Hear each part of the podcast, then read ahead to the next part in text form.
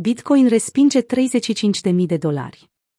Analiștii vorbesc de următoarea rezistență importantă.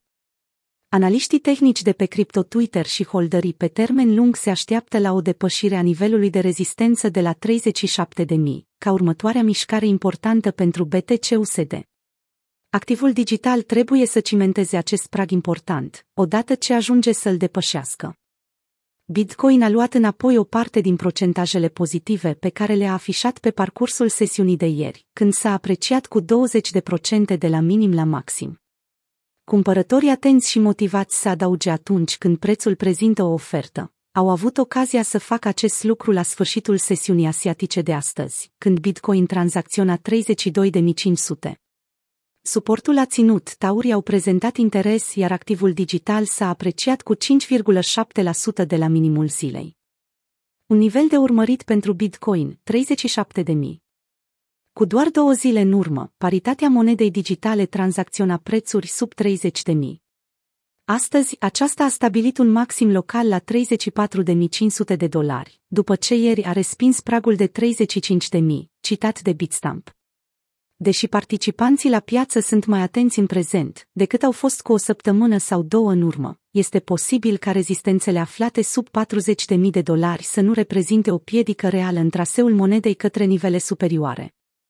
Crypto Twitter devine din nou bearish, dar sunt de părere că prețul mai are de crescut de la 28.000, a sumarizat CryptoEdnele, într-o postare. Mă aștept cel puțin la o altă creștere către o zonă de maxim local, cuprinsă între 37.000 și 38.000 de dolari. Dar pentru ca acest lucru să fie probabil, Bitcoin ar trebui să fie susținut la 32.000 de cumpărători. Bitcoin încă se află în procesul de transformare a nivelului 32.000 în suport, a adăugat Rect Capital. Dacă păstrează zona curentă pe post de suport, atunci Bitcoin ar trebui să se aprecieze către nivele mai mari.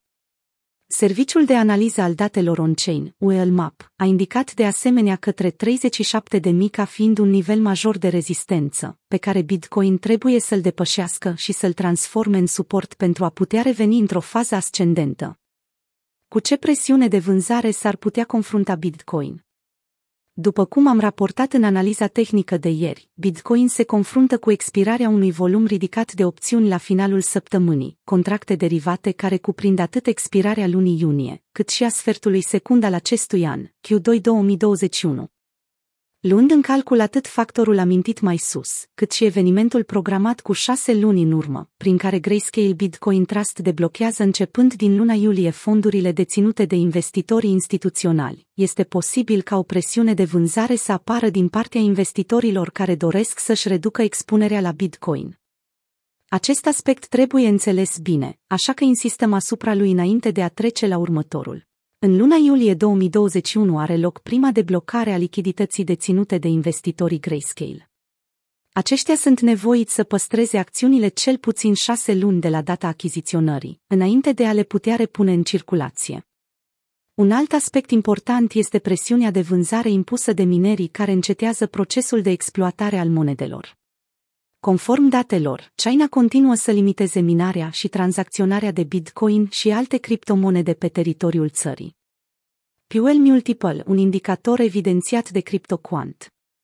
Astăzi, 24 iunie, serviciul de analiză blockchain CryptoQuant a indicat către Puel Multiple, un indicator folosit pentru semnale de cumpărare, care se află la un minim istoric. În bull marketul anului 2020 și din prima jumătate a anului curent, indicatorul a surprins prin precizia pe care a oferit-o. O valoare scăzută pentru indicatorul Puel Multiple indică faptul că profitabilitatea curentă a minierilor este scăzută în comparație cu media anuală. Acest lucru înseamnă că unii mineri sunt nevoiți să reducă puterea de calcul și că dificultatea redusă va permite o descentralizare suplimentară. Impactul observabil ar putea fi o presiune mai scăzută a vânzării din partea minierilor. Totodată, indicatorul face trimitere la faptul că nivelul inferior curent poate reprezenta un minim al consolidării și că suntem pe drumul cel bun pentru revenirea la trend ascendent.